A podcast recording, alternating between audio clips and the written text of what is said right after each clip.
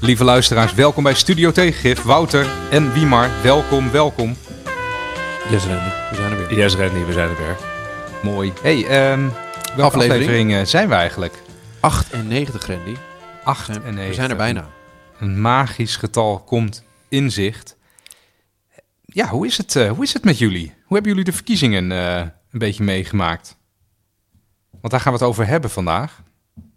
We hebben die meegemaakt, toch gewoon ehm, af en toe een uitslag eh, gezien. En ehm, een beetje de, de avond eh, doorgekomen, al tv kijkend. En ik heb gestemd, ook nog.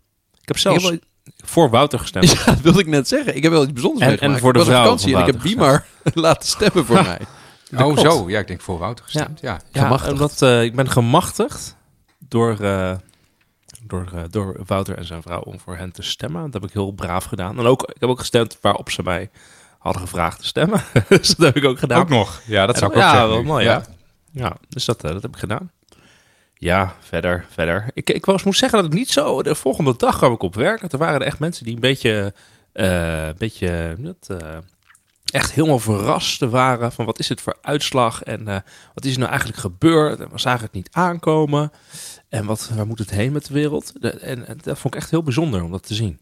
Ja, ik vond het zelf eerlijk gezegd ook totaal onverrassend. Maar goed, Ja, eh, dat... eh, Ja, wij- trouwens, als luisteraars nu denken van... hé, hey, maar dit is een... eh, ik luister deze podcast nu en die verkiezingen zijn al best lang geleden. Dat klopt.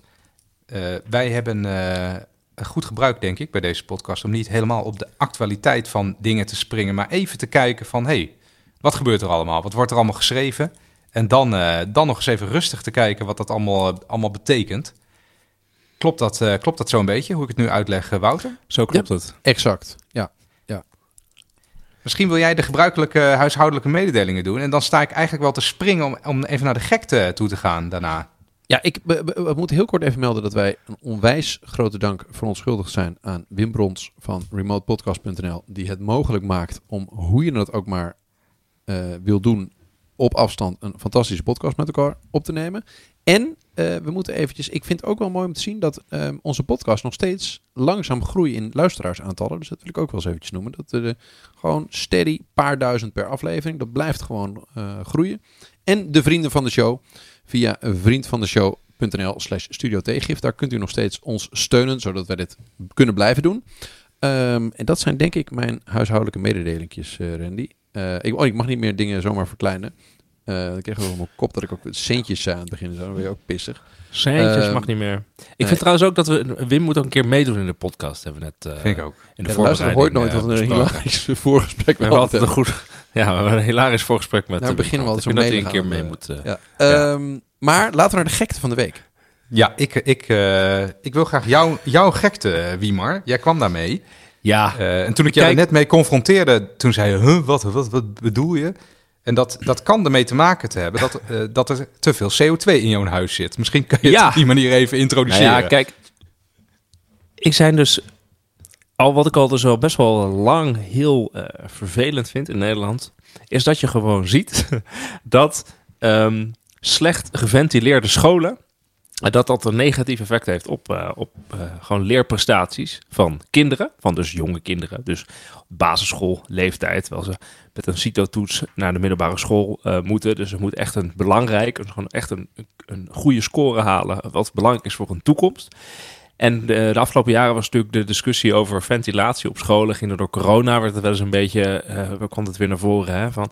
Maar je ziet gewoon structureel dat er in Nederland oude schoolgebouwen zijn waar eh, kinderen gewoon duidelijk een slechtere kans hebben, lagere kans hebben om eh, goede eh, schoolprestaties te leveren. En ik zag dus een heel mooi onderzoek van, ga ik het even bij naam noemen, Nicolaas Durand, Piet Eichholz, Niels Kok en Juan Palacios, ik denk dat het zo uitspreekt, eh, in het eh, onverprezen economenblad eh, Economische Statistische Berichten. Met Wie als leest het niet? hoofd ik heb ook een abonnement. Betere Ja. ventilatie helpt om leerprestaties te bevorderen.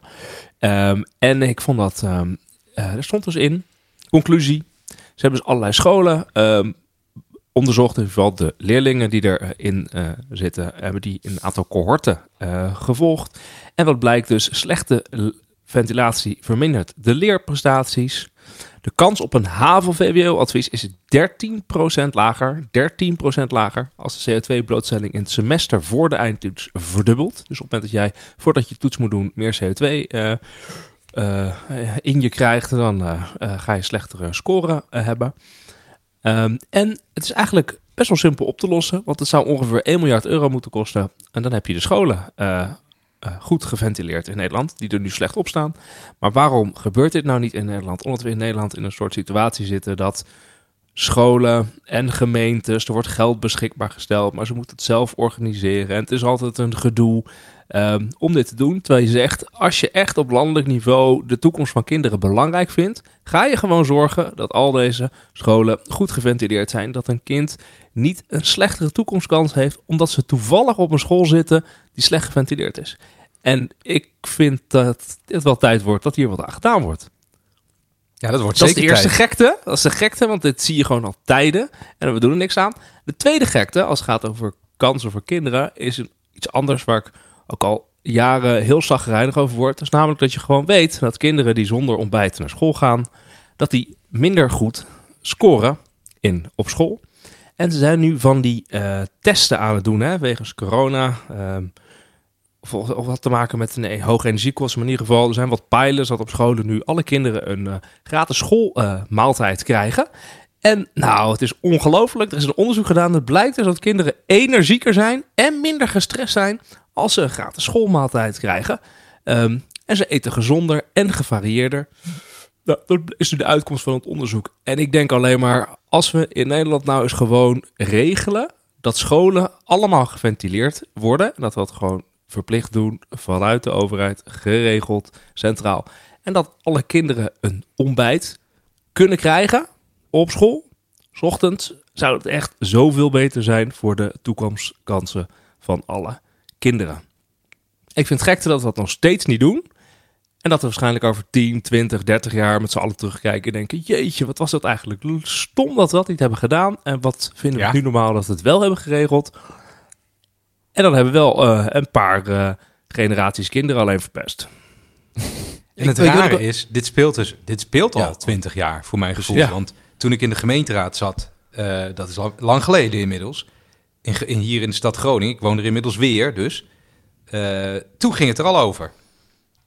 Ja, En waarom doen we dus niks? We doen dus niks omdat we in Nederland er heel erg van houden om te zeggen: vrijheid van onderwijs, scholen moeten het zelf organiseren, gemeenten moeten het met scholen doen. Het is de verantwoordelijkheid Ja, van de maar ouders. Maar we over, weten eh, gewoon, we weten gewoon dat eh, uiteindelijk zijn die kinderen zijn, ehm, zijn er slachtoffer van.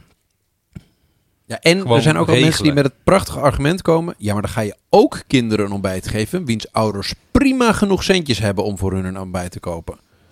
Ja, Eh, dat, hoeft, dat hoeft niet eens. Weet je, dan zeg je gewoon als je ontbijt wil, moet je een kwartier eerder komen. ja, maar dan hoor Toch? je bij de. Ja. Dan ben jij een van die kindjes die het eh, nodig heeft om op school te ontbijten. Ja, maar luister, op het moment dat dat ertoe leidt dat je wel betere toekomstkansen hebt, dan eh, de- denk ik even, maak even een, een keuze die goed is voor de, we hebben het over, we gaan verder dan de waan van de dag hè, in deze podcast. Ja, ik vind het top. Die verder, die op de de lange bedoeling. termijn goed is voor die kinderen. Dus ja, als, dit, als deze argumenten... Eigenlijk is het irrationeel dat we dit niet doen. Ja. Vanuit nationaal eigen belang gedacht. Vanuit nationaal belang is het, is het inderdaad eh, irrationeel. Het is zo, zowel, denk ik, sociaal als economisch slim om dit te doen. Mooi gek. Ja, ik ben, Mooi ik ben om. Ik ben nu al om. Dit staat ook in, eh, eh, in ieder geval dat van die schoolmaaltijden. Dat staat geloof ik ook in dat pamflet van Sander Schimmelpenning. Ja, maar dit, ik weet nog dat uh, heel dun. Paul Snabel, volgens mij, heeft toen nog een keer een commissie voor gezeten. Toen nog D66 eh, Ja, die heeft dit Eerste ook al geadviseerd. Ja. heeft ook al gezegd, dit moet gewoon gebeuren. Dus moeten we gewoon vindt D66 vindt het ook. Denk ik van, ja, het is ook niet een geniaal... Ik wil doe niet het gewoon. afdoen aan jouw inbreng, Wiemer, maar het is ook geen geniaal inzicht. Maar het is, Het is gewoon- helemaal geen geniaal letterlijk inzicht. al decennia geroepen. Absoluut niet. Waar- en dan denk je, wie- maar nou, een van de dingen... Ik bedoel, je kan tegen de Brexit zijn, maar ze hebben daar in ieder geval wel schoolmaaltijden. Zelfs Dankzij Brexit? geregeld daar. in Frankrijk hebben ze het. Het is allemaal heel gezond op school. Ja. Ja, dit gaan we Kan gewoon, doen. Ja. Waarom doen we dat niet, Wouter? Dat, Ja, eh, ja. dat, eh, dat, dat doen we dus omdat wij... We doen het niet omdat we zeggen... Ouders hebben eigen verantwoordelijkheid voor hun kinderen. Zij moeten voor hun kind zorgen. Scholen, vrijheid, we niet te veel regels eh, voor ze stellen. En de overheid ja, moet uiteindelijk niet voor eten zorgen. Dat moeten ouders en gezinnen zelf doen. En eh, blijkbaar vinden we het ook heel belangrijk dat eh, scholen in overleg met gemeenten en er moet geld beschikbaar komen gaan over een, wanneer ze gaan hun ventilatie op orde gaan brengen. Dat vinden we niet een zaak van nationaal belang, blijkbaar. Zou het niet zo zijn dat soms die autonomie en individuele vrijheid om zelf te besluiten wat je als ontbijt neemt, gewoon gebruikt wordt als stok om iets wat duur is niet uit te voeren? Tuurlijk. Ja, meer een soort smoes, denk ik, dan een ja, stok. dan een soort, toch? Ja, zo'n soort alibi Het is een smoes, ja. Nee, jij wilt toch zelf kiezen? Oké, gaan we lekker niet doen. Doei. Ja, maar ik bedoel, je zal toch maar... Je kinderen zullen toch maar op zo'n, op zo'n eh, slechte ventilatie... Dat waren dus ook heel veel scholen nog trouwens. Hè? Dat noemde je nog niet eens, Wiemer. Dat stond Ja. ook nog in dat stukje. Dat geldt echt voor nou, tientallen procenten van de scholen. Je hebt het misschien voor je neus nu. Een steekproef Eh. van 27 scholen was dit onderzoek. En even kijken. eh, Oeh, ik, moet even, ja, ik- ga het even zoeken. Hoeveel scholen... Je doet even een 2 voor 12, of hoe heet dat programma? Je zoekt het even op. Maar dat, dat, je kind zal maar op zo'n school zitten. Dat is gewoon zonde, Ja. wat dat betreft. Dat is gewoon ver- verspild potentieel. Nou ja, Het gaat om duizenden, duizenden leerlingen. En eh, wat je vooral minder gaat doen, is eh, rekenen. En ehm, Spelling maakt er niet uit, eh, zag ik. Vooral spelling heel rekenen. beperkt. Het gaat vooral om eh, rekenen en lezen. Dat ga je duidelijk, duidelijk minder doen. Ja, maar dan moeten je hersenen echt heel hard werken. Denk ik. Denk, en dan, dan, dan, gaat het, dan gaat het niet even goed meer. Ja. hey, eh, duidelijk verhaal. Gekte. Doe er wat aan. Luisteraars. Hey, luister. Misschien moeten we in de Eerste Kamer wat aan doen. Ja. Misschien komen Ja. er straks goede mensen in de Eerste Kamer die wat aan kunnen doen. Dat hoop ik echt. De Eerste Kamer doet niks, hè? De Eerste Kamer kijkt alleen of de wetten die daar gepresenteerd worden goed zijn. Nou, ik zit wel eens in de Eerste Kamer en ik kan je verklappen dat het ook wel soms wel eens anders is. Jij, jij zei net iets heel leuks voor, voor de Eerste Kamer, Wouter. Nou, wij waren aan het voorbabbelen. of, dit is voor de luisteraar wel leuk om even te horen. Ehm, en Randy, eh, nee, Randy stond op eh, een verkiesbare plaats voor de Eerste Kamer. Maar volgens mij formeel kunnen we nog niet zeggen dat je erin komt. Want de, ik weet niet precies wat het werkt, maar de 30 Provinciale mei. Statenleden 30 die, eh, gaan die gaan op kiezen, 30 ja. mei kiezen ehm, eh, welke Eerste Kamerleden daadwerkelijk in de Eerste Kamer gaan komen. Dus je bent absoluut nog niet verkozen. Ehm, maar ik, ik kom Exact. wel eens in de Eerste Kamer als ambtelijke ondersteuning bij eh, kamer, eh, Eerste Kamerdebatten. Ehm, en mensen kennen misschien de Tweede Kamer, dat zie je wel eens op, op de televisie. Maar de Eerste Kamer, dat is een heel erg, ik vind het een onprettig gebouw.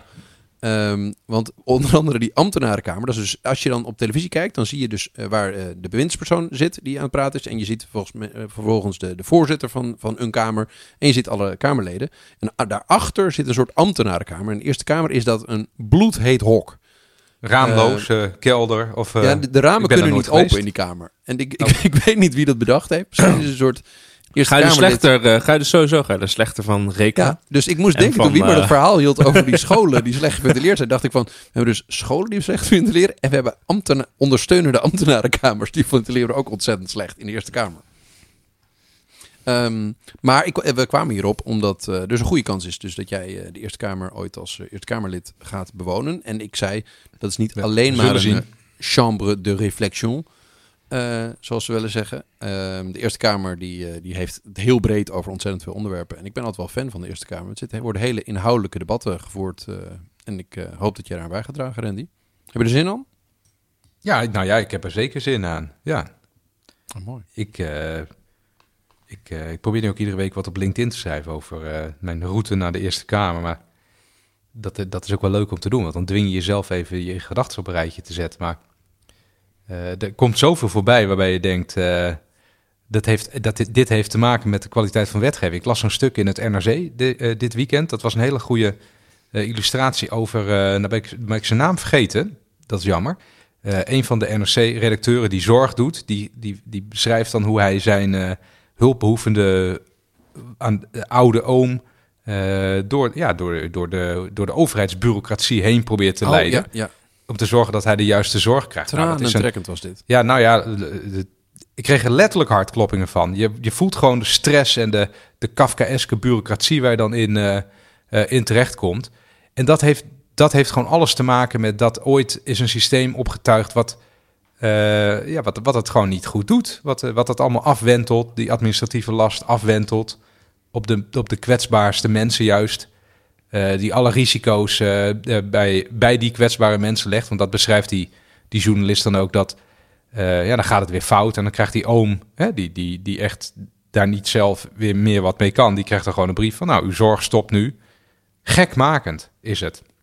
Je zou, je zou zeggen van, oké, overheid regelt dat allemaal zelf achter de voordeur, maar dat is allemaal neergelegd bij mensen uit, met, op basis van de van, vage filosofieën van zelfredzaamheid die, je- die, die, ja, waar je het gewoon niet over hebt bij heel veel groepen.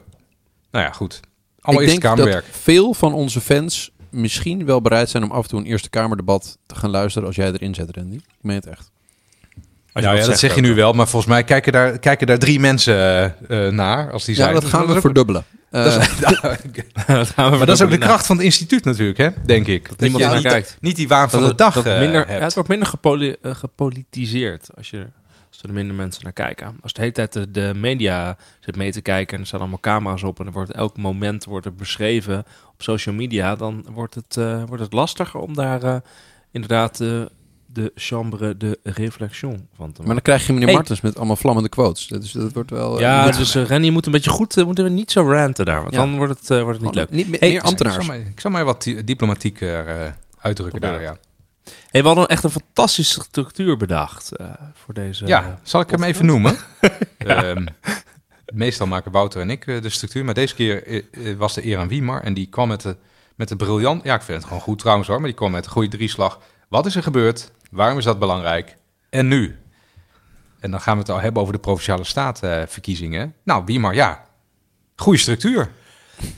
Wat is Ja, jou goede opgevallen dan? eh? Wat is er gebeurd? Wat is er gebeurd? Nou, we hebben verkiezingen gehad en er zijn dus. eh eh, is dus een. Het stof is neergedaald. het stof is neergedaald en ik, ik, ik ga toch even, toch even toch wel focussen op wat er dan vervolgens de vertaling naar de Eerste Kamer wordt. Maar wat in ieder geval duidelijk is, is dat er heeft een partij enorm gewonnen. De Boer-Burgerbeweging, die eh, gaat van 0 zetels naar 17 zetels in de Eerste Kamer, zijn de verwachtingen. Maar in ieder geval hebben dus 19,2% van de stemmen gehaald. In alle Boer-Burgerbeweging provincies met eh, de grootste. In bijna Ja, alle de alle waterschappen. provincies te groot. Ja, Het is een ongelofelijke binnenkomst. Dit is nooit eerder vertoond. En dus gewoon 1 op de 5 mensen die hebben gestemd. Opkomstpercentage was over- overigens 57, Hoger. 58 procent.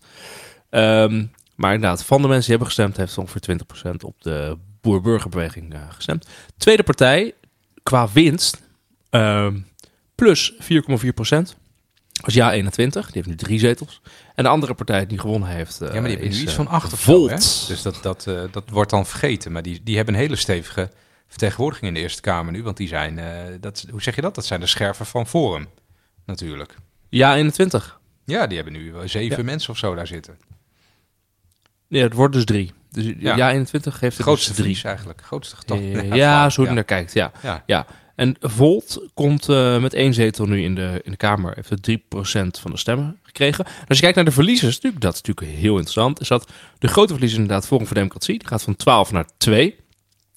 Ehm, dan is de verliezer daarna is CDA van 9 naar 5. Dat is natuurlijk wel echt enorm. En een andere verliezer is de VVD. Ehm, die gaat eh, van 12 naar 10, dus even min 2,8 procent. Dus je ziet er echt behoorlijke eh, verliezen. En het CDA was vooral het nieuws, wat ik ook nog wel interessant vond, dat ChristenUnie gaat ook van 4 naar 2 en SGP gaat ook van 2 naar 1. Dus die halveren ook de christelijke partijen. Dus bij elkaar zie je in ieder geval dat de coalitie van op dit moment, Rutte 4, een enorme klap krijgt. Want ehm, die heeft nog maar 10 van de VVD, plus 5 van D66, plus 5 van eh, CDA plus 2 van de ChristenUnie, nummer 22 zetels. Eh, terwijl je er 38 moet hebben voor een meerderheid, want de Eerste Kamer heeft 75 zetels. Dus ze moeten er elke keer 16 eh, zetels bij zien te vinden om een meerderheid te krijgen. Nou, dan heb je dus eigenlijk maar twee opties. Of je gaat via de Boerenburgerbeweging, want die hebben er 17, de Boerenburgerbeweging. Of je gaat via GroenLinks met PvdA erbij, want die hebben dan 15, 15 zetels. En nog wat ander sprokkelwerk, om het zo te zeggen. Ja. Nou, dus dit is wel een aardverschuiving in die zin. En In de is het Eerste leuk om naar de duidingen, de, du- de duidingen toe te gaan. Want die verkiezingen zijn inmiddels een poosje geleden. Mag ik nog twee Eh, dingetjes toevoegen van wat er gebeurd is?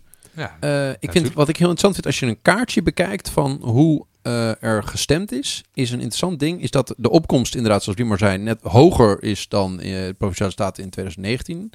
Ehm, maar dat als je kijkt naar een kaartje van Nederland waar die opkomst dan ook hoger is, dat dat precies in al die rurale gebieden is. Eh, dus in, de, in, eh, in Twente, in de Achterhoek, in Drenthe, in, eh, in Noord-Friesland, in Limburg. Dus de, de opkomst was ook nog eens hoger in het niet-stedelijk gebied ten opzichte van eerder. Dus het lijkt erop alsof BBB ook ehm, de kiezer naar de stembus heeft weten te krijgen. Get out the vote. Ja. Ehm, en het tweede ding is eigenlijk wat Wiemer al zei. Dus die, die, eh, die, die te graven draging van de traditionele middenpartijen. Ehm, vond ik een heel mooi statistiekje dat in 2003 stemde nog 70% van de mensen op VVD, CDA en PvdA. Dus die, de traditionele, de liberalen, de christendemocraten en de sociaaldemocraten. 70% in 2003. 20 jaar later is dat nog 30%. Eh, is, is, ja. dat, is 2003 nou voor of na de Fortuyn-revolte? dat is net na het dat eh, kwijt. Net na. Net na. Ja, Ja, maar zelfs is dus mij was dat nog zo. Voor Ja, mij is dus, als we toch een duiding hebben, voor mij was deze, voor deze verkiezing, is voor mij dus ehm, eigenlijk gewoon, het markeert in die zin het, het einde van de grote stromingen sociaaldemocratie en eh christendemocratie in Nederland. Omdat sociaaldemocratie, PvdA en GroenLinks waren natuurlijk al met een lijstverbinding. Hè? Tenminste, de lijstverbinding zeiden we gaan samen de Ja. verkiezingen in. Ehm, waardoor de PvdA nieuw. natuurlijk al eigenlijk niet meer alleen was. Hè? Dus eigenlijk, ehm, ehm, nou, in die zin, dus, eh, de sociaal-democratische PvdA-stroming is voorbij. Overigens kan je nog discussiëren of dat zin heeft gehad, hè? PvdA met GroenLinks. Want zowel GroenLinks heeft verloren, min 1,6% minder stemmen, als de PvdA, min 0,2% stemmen. Maar wegens alle berekeningen met restzetels en zo, hebben ze toch één zetel erbij gekregen. Eh, omdat Ja, PvdA iets groter is geworden, maar ja, 15. moet, je, moet je dat zo electoraal bekijken? Of moet je daar inhoudelijk Ja. eh, naar kijken? Kan ook, kan ook nog, kunnen we zo doen. En het andere punt ehm, is het CDA. Nee, ja, het CDA is nu echt, echt heel klein. Ehm, eh, die heeft nu vijf zetels nog in de, in de Eerste Kamer. Dus ja, zowel de Sociaal-Democratische Beweging als de Christen-Democratische Beweging... ja, het is eigenlijk nu wel gewoon eh, in die zin eh, klaar. Ik, bedoel, ja, ik kan het, kan het minder hard zeggen... maar volgens mij is dat wel wat dit zegt, deze verkiezingen. Het einde van de traditionele eh, partijen die een grote ideologie vertegenwoordigden. Ja. Ehm, eh, de kiezer is, is weg van het midden gegaan en is gaan kiezen. Ja, ja, eerlijk, ik heb het gevoel, je zou kunnen zeggen, dit is het einde van het drie-partijenstelsel Ja, precies. eh, wat je had. Maar dat, dat, is, dat is toch eigenlijk al een poosje eh, aan de hand. Ehm, ik, daarom, eh, volgens mij hebben we daar ook twee podcasts over opgenomen. Ja, joh, Dat, hè, dat mijn eigen partijtje, de Partij van de Arbeid, dat nu upteamt met, met GroenLinks. Om een relevanter blok te vormen, omdat je ook toch eigenlijk wel heel dicht bij elkaar zit inhoudelijk. Ja, dat, dat vonden wij een goed idee, geloof ik. Eh, dat is alweer heel lang geleden dat we het daarover hadden. Dus het is een soort, soort heruitvinding van jezelf als, als eh, ja, niet meer een massabeweging, maar een kleinere partij. Je hebt eigenlijk alleen nog maar kleine partijen, want BBB is nu dan heel groot, maar dat, dat, dat is heel volatiel. Ja, de toekomst moet het eh, leren. Maar dit is dus ook heel interessant. Dat, dat, dat, inderdaad, dat GroenLinks en PvdA samengaan. Volgens mij is dat in die zin, ik ben daarvoor. Het is een goede beweging. Maar het tekent ook dus een nieuwe tijd. En het gaat meteen eh toch andere vragen met zich meebrengen. Namelijk één, gaat het CDA, moet het CDA niet samen, ook met een andere partij, de komende jaren, op termijn? Dat is, wat is eigenlijk het bestaansrecht van alleen de CDA? Dat is een vraag. En gewoon kijken naar de boer-burgerbeweging. Is natuurlijk heel interessant als je kijkt naar de achterban. Dat de achterban is behoorlijk oud. Of tenminste, de mensen hebben gestemd, behoorlijk oud. 70% schijnt dus eh 50 plus te zijn van de kiezers. En maar 3% tussen de 18 en 24 jaar oud. Dus heel weinig eh, jonge kiezers. En je ziet er over het algemeen dat het dus eh, lager opgeleid en middel, meer middelbaar opgeleid is dan de andere partijen. Dus het is echt wel een heel ander soort representatie. Je kan ook hiervan zeggen, nou, waarschijnlijk zijn het mensen die in 2003 eh, CDA of PvdA hebben gestemd. Ja, daar zijn ook wel staatjes van waar die mensen naartoe zeggen. Maar als je dan kijkt naar wat, wat dat globaal gezegd, gezien zegt over die hele verkiezingen, denk dat het toch een betere verklaring is dat ehm, partijen die een alternatief verhaal neerzetten. En dat is, dat is misschien wat Randy ook bedoelde toen hij zei van... het is helemaal niet nieuw dat dat midden aan het afkalven is. Want je hebt eigenlijk ehm, eens in de zoveel tijd... heb je een partij die zegt... nee, wij gaan het helemaal anders doen. Weet ik veel, dat had je al... eh, Nou ja, Pim Fortuyn werd net al genoemd... maar op een gegeven moment rond de pensioenen kwam 50 plus op. Dus dan werd door de, de middenpartij werd gezegd... dit is, there is no alternative, dit is hoe het zal gaan. Eh, toen was er een 50 plus, die zei dat is helemaal niet zo. We gaan het anders doen. En dat trok kiezers aan hem die dachten, hé, hey, dat is interessant. Hetzelfde ging toen het ging over immigratie, kwam PV op. Over de economische crisis, Ja. van, kwam, werd de SP opeens bijna de allergrootste. Ehm dat zie je nu met, met een grote stijging bij de Partij voor de Dieren. Ehm, die, die echt stabiel eh, per verkiezing Maar hoe kan het zijn. toch? Hoe kan het toch dat zij nu 20%, bijna 20% van stemmen hebben gehaald? Dat is echt immens veel, hè? Dat hebben al die andere partijen die je net noemde, die als, ook als reactie op iets kwamen, hebben Nou, dat soort eh, aantallen niet gehaald. Ehm, nou ja, dit, dit- dat is wel, maar ik denk dus dat het, waar, waar ik naartoe wilde, is wat ik zei van dat, dat de, de kiezer eh, wil kiezen, ehm, is dat er eh, jarenlang gedaan is alsof dingen wel oké gaan en er slechts een beetje bijgeschaafd moet worden in alle perfectie die we dan Nederland noemen. Eh, maar zoals wij ook al beschrijven in 98 podcast, zitten we wel in een bij elkaar opgeteld een stuk of acht dingen die we een crisis noemen. Dus dat tel je bij elkaar op. We, zitten jarenlang in een politiek die in het midden allerlei compromis zoekt en zegt dat het heel goed gaat en dat we een klein beetje moeten tweaken. Terwijl, eh, tegelijkertijd zitten we nu opeens in allerlei crisis en worden kiezers geconfronteerd met een eh, middenblok dat zegt: ehm, dit is wat we gaan doen, dit is het beste. U, eh, eh, er is eigenlijk geen alternatief. zo gaan we het doen. We hebben, we hebben er hard over nagedacht. En trouwens, het is veel te ingewikkeld en er is bureaucratie en er zijn Europese richtlijnen. En ik denk dat het dus eerder een soort van optelsom is van een immense groep van Nederlanders die smacht naar een soort waardegedreven toekomstbeeld van politici die zeggen: eh, dit gaan we doen omdat ik deze en deze idealen nastreef. Maar niet uit of er wetten, verdragen, EU, zaken, wetenschap of whatever in de weg zit. Dat komt later wel, maar dit is waar ik in geloof. En dat wist dit, deze keer die Caroline het beste te verkopen. Eh, het idee dat zij één van de mensen was en dat ze zei: bekijk het maar met je, er is geen alternatief. Ik verzin wel een alternatief. Eh, en u kunt wat kiezen, beste burger. En nou, ja, eh, 20% zegt dus van, nou, dat, daar, daar kies ik wel voor. Ehm, en dat is niet, dat is geen aantasting van democratie of zo. Dat is mensen willen wat kiezen. En dat, dat mijn, mijn, mijn pleidooi is een beetje dat je dat in heel veel verkiezingen gezien hebt. Dat wanneer het midden te veel zegt, ehm, dit is hoe we het gaan doen. We hebben een coalitie gevormd, we hebben heel lang onderhandeld, vertrouw ons nou maar. Dat er altijd een groep zal zijn die zeg, zal zeggen van, eh ho eens even, ehm, niet bij mij. Eh, ik denk ook dat het misschien, dat is misschien wat ver gedacht, dat het wel in een Nederlandse volksaard zit bij grote groepen. Dat als je ze vertelt eh, dat, je, aan- dat je aan hun autonomie gaat tarten, dat ze zeggen van ho eens even, ehm, er is best een alternatief. Ik laat me niet vertellen dat het niet anders kan. Ehm, en ik denk dat, dat hier een stukje van een groot gedeelte van de Nederlandse volksaard naar boven komt, omdat te lang mensen verteld is dat het niet anders kan. Nou, dit is toch ook gewoon een reactie op de hele discussie over stikstof. Ik bedoel, Ja, het is niet breder alleen... dan- het is breder dan stikstof, dat is eh, denk ik, nee. toch? Ja, het is breder dan stikstof, maar het is ook niet alleen de Nederlandse volksaard. Nee, Het is natuurlijk wel heel duidelijk dat zeg maar gewoon klimaat en milieu, stikstof, dat, dat zijn natuurlijk nu gewoon hele, hele hot eh, thema's. Heel polariserend, waar je ook ziet inderdaad dat de bestuurderspartijen heel duidelijk de richting opgaan. hey, dit, eh, we moeten deze transitie met elkaar door, dit moeten we gaan organiseren. Dus dat er iets moet gaan gebeuren met de landbouw.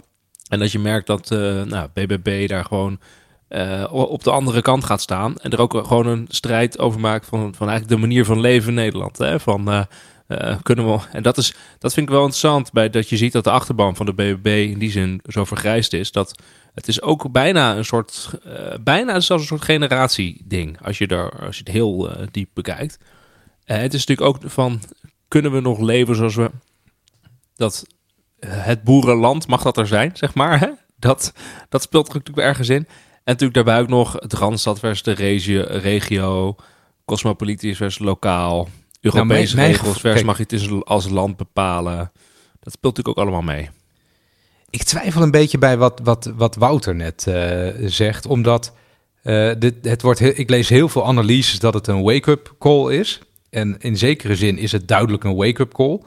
Alleen, ehm, wie maakt wie dan precies wakker? Want eh, hè, jij presenteert het net als de, de, de nieuwe partijen die proberen het, het, besta hè, het bestaande politieke centrum, dat slaapt. En dat, eh, hè, dat is alleen maar bezig met de status quo te, te verdedigen. Ja, ik denk dat, dat die voorstelling van zaken helemaal niet klopt. Alles wat ik zeg is, is nu verdacht. Dat is nou het lot wat ik. eh, hè, de, je moet gewoon zeggen daarover. Ja, maar ik zeg sowieso gewoon wat ik denk. Maar ik bedoel, mensen moeten niet denken dat ik, dat ik het allemaal eh er naartoe eh, klets. Bij, eh, ik, ben, ik heb me aangesloten nu bij een van de meest gevestigde partijen van Nederland. Maar daar is iedereen die daar rondloopt, die, die is er volledig van doordrongen dat eh, hoe het nu gaat, dat het zo niet verder kan eh, met de Nederlandse overheid. En dat is eigenlijk iets waar wij het 98 verkies, of, verkiezingen, 98 podcasts al over hebben. Dus die, die, ik vind die, die presentatie van een wake-up call, niet per se hoe jij dat net nu zegt hoor, maar wat je eigenlijk overal leest. Ja, wie, wie moet er dan wakker worden, denk ik, eh, denk ik wel eens. Volgens mij gaat het veel meer om wat we nu eh, wat moet er nu dan gebeuren eh, in Nederland om dit boel weer los te trekken? Want eh, eh, het je? is echt niet alleen dat stikstof, denk ik. Nee, nee, dat zeker niet. Nee, nee precies. Maar ik, ik denk, Nee, maar, maar die het is ook calls... Het is, Ja. het is het bijzondere is dat het, ehm, het is eigenlijk zowel een sociaal-economisch conflict geworden nu als een sociaal-cultureel conflict. Hè. Sociaal-economisch, je hebt het eerder was gezegd, Randy, over eh, publieke voorzieningen die in de regio gewoon een stuk minder zijn. Ja. Gaat steeds Nou een, ja, ik denk dat dat wel een rolletje heeft gespeeld. Ja. de bus. eh, dat, hè, dus het idee van de, eigenlijk het, het, het, kapitaal of het economisch kapitaal wordt weggehaald uit de regio, wordt naar de steden toe verplaatst. En het is het ook Ja, dus, Dus actief dus- overheidsbeleid lijkt het dan Ja? net als je in zo'n gebied woont. Zeker. En daarnaast dus ook, maar dus ook nu echt een cultureel discussie. Hè? Van ja, mag het eh, regionale leven, mag dat doorgaan? Of de, de, de, de, de, boerenleven, mag dat doorgaan? Dat, dat speelt er ook. Hè? Van, het, is, het is echt eh, die omgekeerde vlag natuurlijk en dergelijke. Ja, het is gewoon een, je ziet dat, het is gewoon een cultuuruiting. Ik vind dat wel, Ja, dat, sowieso, daarom vind ik het ja. wel een zware, het is... Ik denk natuurlijk ook wel een soort perfect storm. Dat het allemaal zo nu bij elkaar komt. En je moet ook. ehm, ik kan natuurlijk alleen de, de BBB daar ook wel he- heel veel complimenten voor geven. Dat je ziet van ja, zij hebben dus zichzelf gepositioneerd als niet, heel, niet helemaal populistisch, niet links, niet rechts, wel zichzelf sa salonveeg moet je dan zeggen, gehouden. Hè? Dus geen ehm, te radicale schending vorm- van de rechtsstaat eh, dingen. uitspraken gedaan. Ja. Maar wel duidelijk gezegd van oké, we zijn, eh, we zijn, we zijn we voeren oppositie, we zijn wel democratisch. En dat hebben ze echt heel goed gedaan. En ook bijna geen andere partijen Zeker. aangevallen. Hè? Ze zijn alleen maar, hebben alleen een eigen verhaal verteld. Je kan nu vervolgens discussies voeren over wat dat, in hoeverre dit kan, wat zij willen, gelet op Europese regels. Maar oké, hè, dat, dat, dan is ook de vraag van, uiteindelijk kan je Maakt met die 20% elkaar zeggen, je van het Europese... electoraat dat wat uit? Nee, maakt natuurlijk niks uit, denk ik. Nee, maar dat, uiteindelijk dat, zou je dat Europese dat regels is op een bepaald moment moeten vera- kunnen veranderen natuurlijk. Nou ja, dat is, eh, dat is wel een punt. Hè? Want eh, ik moet zeggen dat eh, als het dan bijvoorbeeld eerder om, eh, dat is altijd mijn favoriete voorbeeld, dat weet, dat weet je. Eh, als het dan eerder om sociale huur ging, dan, was, dan, dan stuiten ook vaak dingen op, op Europese regels. Hè? Bijvoorbeeld die inkomensgrens waar je dan eh, er wel of niet in mocht. En als je dat dan beter bekeek, dan, dan bleek ook vaak dat dat, dat dat niet zo was. Of dat er toch wel ruimte was. En ik denk dat heel veel eh, mensen, inclusief ikzelf, nou daar ook wel een beetje gek van werden op een gegeven moment. Dat eh, dingen die, eh, ehm, die bijvoorbeeld een minister dan niet wilde, dat dat werd uitgelegd. Ja, dat mag niet van Brussel. En als je dan Ja, beter tuurlijk, het is gewoon een alibi. dan, mo- ja, het was een heel een smoes opnieuw. Ja, je gebruikt hele mooie, mooie woorden steeds, maar ik noem dat gewoon dan soms een smoes. En nou is, ligt, dat, dan ligt dat wellicht bij het stikstofbeleid eh, eh, moeilijker. Daar ben ik eh, zeker geen deskundige in. Maar op een gegeven moment kom je ook bij het punt dat mensen het gewoon niet meer geloven. Ja, maar dat is Dan toch ben je het geloofwaardigheid je, al kwijt. dat, dat je best kunt begrijpen bij mensen dat wanneer het argument telkens is, niet van een bewindspersoon of een politicus, ik vind dat dit het beleid zou moeten zijn, want ik vind het een goed dit idee. is goed beleid. We hebben gewoon, goede argumenten. we zijn nu bij A en ik wil naar B, maar mijn argument is Mag bureaucratie, regels, eh, rechtszaken, verdragen, experts, wetenschappelijke modellen, dingen die u niet begrijpt. Dus doe nou maar wat ik zeg. Ja. ja, dat is een super zwak argument. Eigenlijk ben je dan eh, ook geen goed bewindspersoon als je je eigen beleid niet kan beargumenteren. Zonder dit soort, eh, hoe zeg je dat, nep-argumenten te gebruiken. Dan ik snap wil trouwens ook niet overdrijven. Kijk, niet nep is, maar Nee, tuurlijk. Het, is, kijk, Europese verdragen zijn hartstikke echt. Eh, en ook rechtszaken en uitspraken van de rechter zijn hartstikke echt. Ehm, maar het, het complexe en het lastige is dat als je in een representatieve democratie woont, en dat zijn we, en denk ik gelukkig, dan, dan is het belangrijkste wat mensen hebben om te uiten dat ze het erg niet mee eens zijn, is hun stem. Eh, en als ze het gevoel hebben dat een groot gedeelte ehm, van de keuzes die ze zouden willen maken schijnbaar al gemaakt zijn, ongeacht van wat ze stemmen, kan ik me heel goed voorstellen dat het extra eh, verontwaardiging of eh, eh, irritatie oplevert. En dat je eerder ehm, op de partij gaat stemmen die dat, dat ja, jou een stem geeft in dat eh ho eens even, ik heb best wat te kiezen. Dat is, het is super begrijpelijk, denk ik. Moet Nou trouwens ja. niet overdrijven. hè. Het is, het is 20% van de stemmen. We hebben niet, Nou ja, geen absolute meerderheid of zo. precies. Dat is, dat is ook wel een ding trouwens, hè? dat, dat eh, mensen die dan steeds op dezelfde partij stemmen, hun, hun stem heeft, heeft natuurlijk door de manier waarop wij dat benaderen in Nederland veel minder effect. Want wij kijken altijd naar de, naar de verschuivingen. Nou ja, dat gezegd hebbende, mag ik even een ander dingetje erin eh, gooien? I- Waar denk ik wel een wake Ja, ik spreek mezelf nu totaal tegen. Ik zei net van een wake-up call. Ja, wie, wie maakt wie wakker dan? Ik denk dat er één aspect is waar wel echt een keiharde wake-up call is eh, geweest met deze verkiezingen in Nederland. Namelijk dat de regio's eh, behoorlijk achtergesteld worden. Nou, ik woon nu weer soort van in de regio, een grote stad in een regio. Dat speelt echt hier, hè? Eh, mensen hebben echt heel sterk het gevoel, als je dan een beetje buiten, buiten de stad komt, nog veel meer, dat, dat dit soort gebieden achtergesteld worden. Ehm, en eh, er is dus ook toevallig gisteren of vandaag, dat heb ik even, dat, dat hou me dat ten goede, een, ra- een groot rapport verschenen. Elke regio telt. Voor mensen die dat leuk vinden, google dat. Of we zetten het wel even in de show notes. Ja, of google dat even. Er staan ook geweldige eh, kaartjes in, uiteraard. Daar leent het eh, zich voor. Ja, en dat rapport zegt eigenlijk, de belangrijkste conclusie is... landelijk overheidsbeleid maakt sterke regio's sterker en zwakke regio's zwakker. Ja, dat is dus... en Dat onderbouwen ze dan met, met, eh, met heel veel eh eh, kaartjesmateriaal en cijfermateriaal. Ik moet zeggen dat ik het nog niet helemaal letterlijk gelezen heb... maar ik heb het, eh, eh, ik heb het doorgenomen. Het is van de Maar Raad dat- voor de Leefomgeving en Infrastructuur, toch? Zeker. Oh, jij doet dat live even. Ja, nee, dat, eh, dat klopt helemaal, Wiemar. Maar dat, ik denk dat dat dus heel erg gaat veranderen. En het, het- kaartje wat het meest, eh, eh, of het tabelletje moet ik zeggen, het grafiekje, sorry, ik het grafiekje wat mij het meest eh, eh, choqueerde, eh, is de verdeling van de, de VES-gelden. Wat zijn dat? Ehm, nou ja, dat was, dat- wat zijn dat inderdaad? Dat zijn in ieder geval invest- overheidsinvestering. Ik weet even niet waar de afkorting voor staat. Overheidsinvestering gericht op economische structuurversterking. Daar staan de E en de S volgens mij voor. Ik denk dat het dan Fonds Economische Structuurversterking is. Nou, wellicht eh, verzin ik dat dan nu te plekken. In ieder geval, dan laten ze zien eh, waar is dat geld dan heen gegaan. En dan delen ze Nederland op in vier regio's: Noord, Oost, Zuid, West. En dan zetten ze erbij hoeveel mensen daar ook wonen in dat gebied. Nou, kan wel Eh, gokken. Nou, precies. En al het geld gaat naar het westen. En alle, al die andere regio's die, die krijgen zeer veel minder. Het is niet een beetje, hè? echt zeer veel minder dan ze op basis van het bevolkingsaantal zouden moeten krijgen. Eh, en, het, en het is, Noord-Nederland krijgt dan 1% uit dat fonds. 1%, hè? Een heel eh, lullig eh, bedrag. En dat fonds is dus gevuld met aardgasbaten. Dus dat soort dingen. En dit is niet één jaartje. Dit is over de loop van eh, 1994 tot 2005 of zoiets is het dan. Of zoiets. Heel lang. Ja, dat hoeven mensen, dat voelen mensen.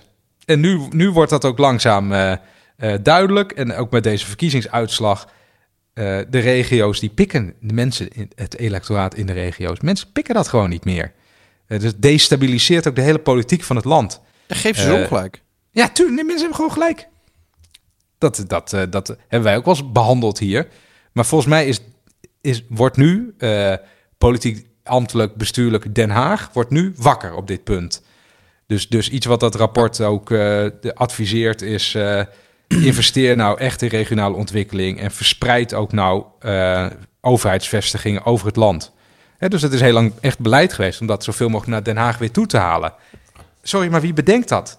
Dan ben je toch eigenlijk wel, dan ben je toch eigenlijk wel gek. Efficiëntie. Dat is Ja, ik- argument ik- dat ik- geweest. ik- hè? ik las een hele mooie analyse dat efficiëntie. ook... een Is soort- het niet efficiënt? Nou ja, het is op, op langere t- het is, eh, het is eh, eh, short time smart, long term stupid. Eh, omdat op de korte termijn klinkt het allemaal heel verstandig omdat het wat geld bespaart. Maar op de langere termijn eh, krijg je eh, ongelukkigere eh, mensen. En uiteindelijk overheidsdienstverlening en publieke voorzieningen zijn er voor die mensen. Dus je kunt het heel goedkoop doen door het niet te doen. Maar uiteindelijk ben je dan de voorzieningen die voor die mensen er zouden moeten zijn aan het weghalen. En krijg je uiteindelijk de, de, keert de, de efficiëntie op de korte termijn zich als een boemerang in het gezicht. En ik, ik las iets anders. Dat, eh, iemand noemde deze verkiezingen het, het echte einde van het nieuw public management. Dat is een beetje het idee dat de overheid bedrijfsmatig goed moet functioneren. En dat efficiëntie en effectiviteit van overheidshandelen het, eh, het hoogste goed zijn. Dus dat je eigenlijk als je iets goedkoper kunt doen door bijvoorbeeld de zes gemeenten samen te voegen en de bibliotheken weg te halen en minder zwembaden, ehm, dat dat altijd goed is.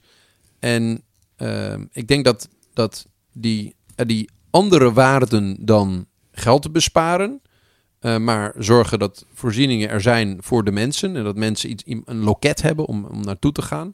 Dat een overheid het gevoel geeft dat hij er voor je is. Dat er een politiegebouw is, dat er een rechtbank is. Ehm, dat dat best mee zou kunnen spelen in, in waar eh, ja, onvrede vandaan komt. Nou, dat denk ik ook wel. Als jij ergens woont, hè, en voor veel mensen geldt dat in een soort echt een kleinere plaats. En eh, daar is geen huisarts meer, daar is geen eh, politiebureau meer, et cetera. Al die dingen die je net opnoemt en meer. De laatste bibliotheek sluit, eh et cetera. Nou, dan voel je je knap, eh, hoe zeg je dat, eh, chic, Wouter? Genaaid. Ja. Nou ja, niet gehoord. ik, nog overal. even, ik zit even dat, dat eh, zit even te, eh, live even te lezen in het rapport. Ik had het nog niet gelezen hoor, maar hier staan een aantal zinnen in dat je moet, dat is wel smullen even als je van eh ambtenaar, kri- ambtenarentaal houdt die heel kritisch is. Onderwerpen die urgent en van groot belang zijn in de regio's buiten de economische centrumgebieden, zoals openbaar vervoerverbindingen, het op peil houden van het onderwijsaanbod, aanbod van zorg, hebben vanuit, en nu komt het, een nationaal macro-perspectief op doelmatigheid, dus efficiëntie, slechts beperkte betekenis, omdat deze regio's dunner bevolkt zijn en hun bijdrage aan de nationale economische groei beperkter is. Al met al richt het huidige Rijksbeleid zich niet op het waarborgen van een basis van brede welvaart overal in het land. Dat zijn echt Moet je- drie maar zinnen achter elkaar. Als je er goed naar kijkt, dat je Dit is eigenlijk ook bizar, hè? Ja. Wat een zin moet is je, ook, hè? Moet je zo schrijven om serieus genomen te worden? Dat, waarom hè, waarom doe je dat anders? Kan dat niet gewoon, kunnen ze niet gewoon opschrijven wat ze bedoelen, denk je, denk je dan haast? Ja, maar de klasse van beleidsvormende mensen, eh, dat heeft eigenlijk iedere, weet ik wel, als je bij een, eh, iedere groep mensen on- ontwikkelt een soort cultuur door een lingo en een taalgebruik met elkaar te ontwikkelen, om te laten zien dat je in-group bent. Ja. En, en de klasse van beleidsmakers heeft dit soort Oh, oh, ik heb hier wel echt verstand van hoor. Ik want ik kan deze, deze het is ook de enige manier om te zorgen zinnen dat je niet ik, eh, eh, overgenomen wordt door eh, chat GPT, hè? door dit soort zinnen te fabriceren. Dit kan ChatGPT ook en beter. Oké. Hey, ehm, Maar fijn dat je het ter plekke nog even las, uh, Wiemar. Dat uh, ja, graag. zal de luisteraar Hey, maar waarderen, deze, deze waar- diepe mate Dit is dus, ik denk dat, dus, dat je gelijk hebt, Randy. Ik denk dus inderdaad van, het is een soort, het gaat dus, het is dus een, een cultuurdiscussie, maar is ook inderdaad een economische discussie over voorzieningen in, in de regio. Ehm, Ja. Maar de andere vraag die ik me wel stel is, GroenLinks, maar vooral D66, hè? dus even zo op D66 inzoomen. En de nu meerjarig achter elkaar roepen, de st- veestapel moet gehalveerd, gehalveerd worden. Daar een heel groot politiek punt van maken. Zal D66 daar nu spijt van hebben? Van de manier waarop ze dat Nou, dat denk ik zo wel. hard Ja. geroepen de hele, de hele tijd. Dat, is een beetje dat, Dat we hebben dat wel. eerder randstadpopulisme genoemd, hè? Daar heb je nu wel, heb je nu wel pijn van, volgens mij. Volgens mij Dat René- zo- René zo'n debat. René Cuper is een van onze eerdere gasten. Die, eh, die, noemde, die noemt dat altijd populisme voor hoger opgeleiden, Ja, geloof ik. Nou, dat, dat klopt ook. Want, Dat en dat zie je dus terug, hè? Dus dan zie je terug natuurlijk bij. Dat is natuurlijk wel interessant in dit, dit klimaat- en milieudebat of stikstofdebat. Dan zie je aan de ene kant inderdaad de hele jonge, hoogopgeleide stemmers. Die zitten vooral bij GroenLinks en D66. En aan de andere kant inderdaad nu de boeren, boer-burgerbeweging is dus ouder en eh, middelbaar laag opgeleid. Als je dat ziet, denk je, ja, daar is natuurlijk wel een bepaalde ja, eh, strijd eh, aan de gang. Eh, met, met een heel duidelijk, heel ander soort electoraten. Nou, eerlijk, ik, ehm, ik weet niet of dat nou heel bewust was eh, als campagnestrategie... of dat, dat dat gewoon één iemand is die dat, die, dat, die dat niet kan laten dat te roepen. Maar ik vind het, het voelt voor mij ergens on-Nederlands... om daar zo hard in te eh, klappen tegenover, tegenover groepen mensen... om wie dat gaat, snap je? Dus vind nou, het dat doen we toch richting eh, Griekenland ook. en Richting, eh, richting eh, Italië, en richting... eh, op Europees niveau. Ja, in andere nou, landen ja, zijn we vaker zo lomp. helaas- Dus alleen, we doen het alleen Helaas niet zo vaak- Zuid-Europa de maat we doen nemen, alleen dat niet is zo vaak Nederlands. in Nederland. Maar eh, we hebben ook wel eens geroepen in Nederland... eh, dan rot je toch lekker op en eh, dan pleur Ja, je maar op. ook, eh, dat, dat soort vind ik dingen ook allemaal. Dus ik kan niet zeggen dat het niet Nederlands is. Maar iedereen heeft recht op zijn eigen hypocrisie, Wiemer. Dit is de, de Nederlander neemt ontzettend graag de maat, maar wordt helemaal niet graag de maat genomen. Zeker, zeker niet door de perceptie, in de perceptie van, laten we zeggen, de, de, de niet-randstedeling. eh, door hoger opgeleide wijsneuzen uit de stad, die over de veestapel bij mij in de buurt komen beweren dat die lager moet, terwijl ze nog nooit een boerderij zijn geweest. Ik maak het even heel eh, simpel. Maar ja, ik vind het ook een persoon. Als je mij vraagt, ik vind het een bizarre insteek. Eh, Het kan, het kan wellicht cijfermatig waar zijn als je zegt van oké, uiteindelijk als wij dat willen oplossen, dan is dit de consequentie. Maar Eh, ik snap niet dat je niet dit, dit, dit hele stikstofvraagstuk niet presenteert als beleidsmatig falen eh, van eh, ja, partijen, of in ieder geval bewindspersonen, die verantwoordelijk zijn geweest voor landbouw. Want dit hele stikstofprobleem dit is al minstens van voor onze geboortes bekend. Dus als je, dit, als je hier de weg van de geleidelijkheid had, had genomen en je had, je had veel eerder eh, de tering naar de nering gezet, dan had er helemaal niemand eh, gedwongen uitgekocht hoeven te worden. Eh, dat is die hele situatie, voor zover dat nu nog gaat gebeuren, die hele situatie is alleen ontstaan omdat er gewoon letterlijk 30, eh 30 jaar plus niks aan gedaan is. Ik denk ook dat het niet zo is dat er echt een strijd is over of er rondom klimaatverandering, natuurbehoud in Nederland, gewoon de, vraag over in wat voor land willen wij leven, eh, dat daar eh, echt, eh, dat, dat daar in het, het, laten we zeggen, het agrarische gebied of in, ieder geval in de niet-randstad ehm, ontzettend andere gedachten over zijn. Ik denk bij een radicalere kleine groep wel, dat laat ook kiezersonderzoek wel zien. Ehm, maar dat het globaal gezien is dat, het, dat er heel veel andere factoren zijn. Een crisis waarop groepen het gevoel hebben dat ze niet gehoord zijn. Ehm, door de technocratie en de, de, de elite en de bureaucratie. ehm, dat, ze, dat een, een sterk signaal naar de machtshebbers is van. ehm, eh, het kan allemaal wel wat u eh, als eh, zonder alternatief over ons uitstrooit. maar zo gaan we dat niet doen. Want we willen keuzes hebben. Ja, ik vond het trouwens, dit weekend stond er een interview in de krant met hoogleraar bestuurskunde Caspar van den Berg.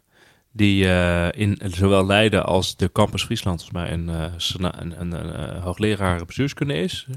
Governance en local, local governance of iets dergelijks. Maar hij is dus ook VVD-senator, sinds een paar jaar. En hij noemde dit dus van, hij noemde dit, deze opkomst van de BBB, het, eigenlijk het tweede fortuinmoment wat hij meemaakte, nu 20 jaar eigenlijk na fortuin.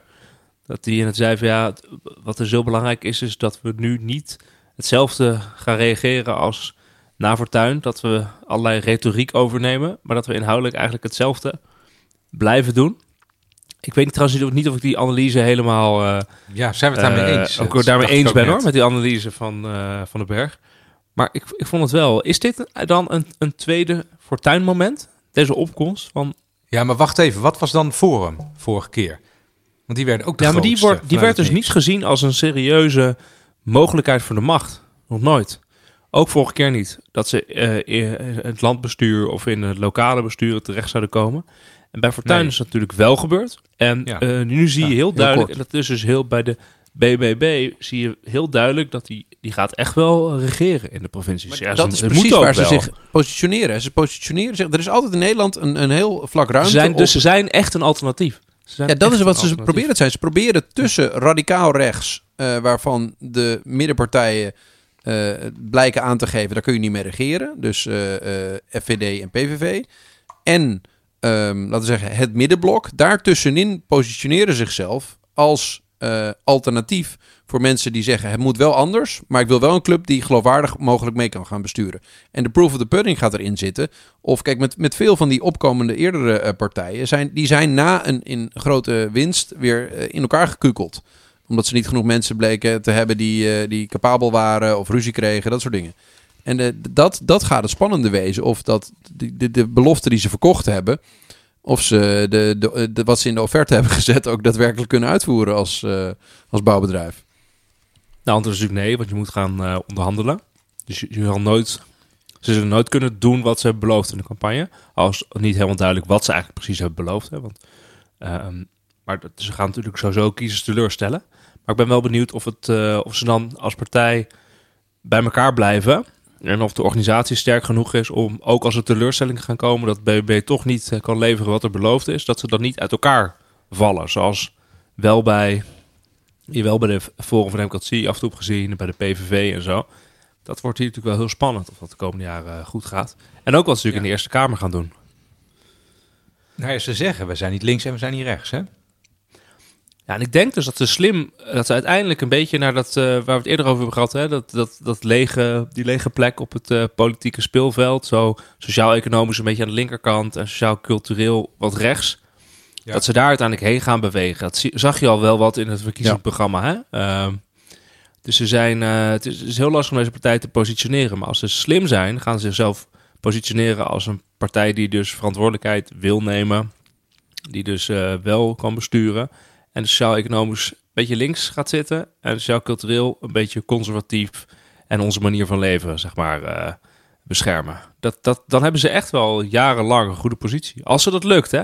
Maar dat, dat staat er valt allemaal bij de mate waarin je de beloftes die je nu gedaan hebt ook geloofwaardig kunt houden in al die onderhandelingen waar je in gaat moeten zitten. Eh, want de kiezer is ook, ja, die- onvrede eh, huist er ook deels in dat wie bestuurt verliest eh, in Nederland op heel veel terreinen. Dus Klopt. wanneer je in een coalitie gaat zitten en dus, ehm, eh, laten we zeggen, een beetje inboet op wat je ooit beloofd hebt, dan heeft de kiezer soms daarna het gevoel van, ja, hou eens even. Ehm, Dat ging Nou u ja, toch doen? Ja. Ah, Even, wel- even, even teruggrijpend op ietsje wat ik eerder probeerde te zeggen. Van wie maakt wie nou eigenlijk eh, wakker dan? Dat, dat heel veel van de...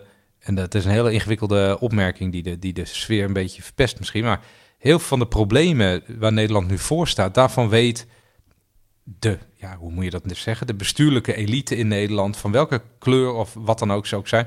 weet niet goed hoe ze dat moeten oplossen. Eh, hè, dus die bureaucratie in de zorg waar we, waar we het net over hadden... niemand is daarvoor, hè? Eh, dat is iets waarvan, waarvan we als land nog het onvermogen hebben tot nu toe om dat op te lossen. En eh, nou ja, degene die dat ooit gaat oplossen, die krijgt een, een medaille en een heilige verklaring waarschijnlijk. Maar dat, dat gaat ook voor nieuwe partijen gaat dat, gaat dat gewoon super moeilijk zijn.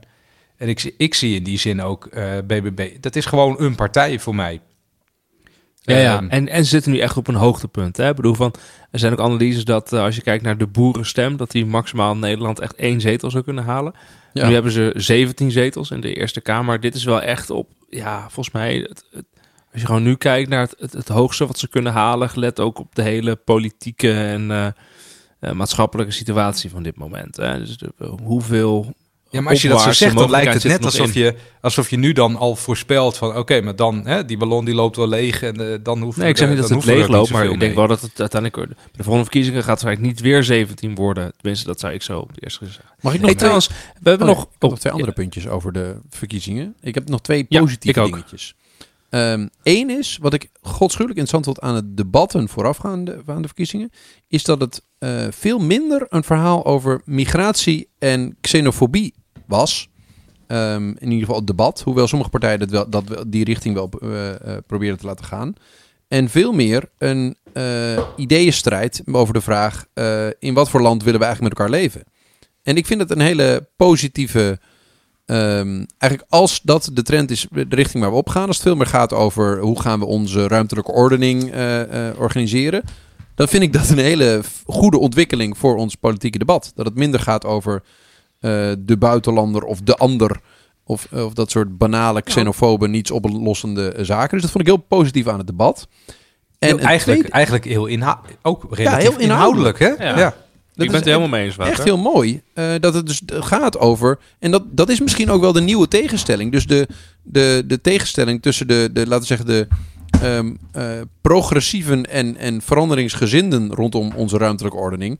En, en de, de conservatieven en degene die de, de waarde van weleer eh, zouden willen hebben rondom hoe wij ons land, Nederland, inrichten. En dat is een hele andere splitsing dan, dan de, de, Links-rechts. traditione- ja, dan de links-rechts of de, de, Ja, de, de, traditionele splitsing. En maar wel, ik, ik vind het een fijnere splitsing.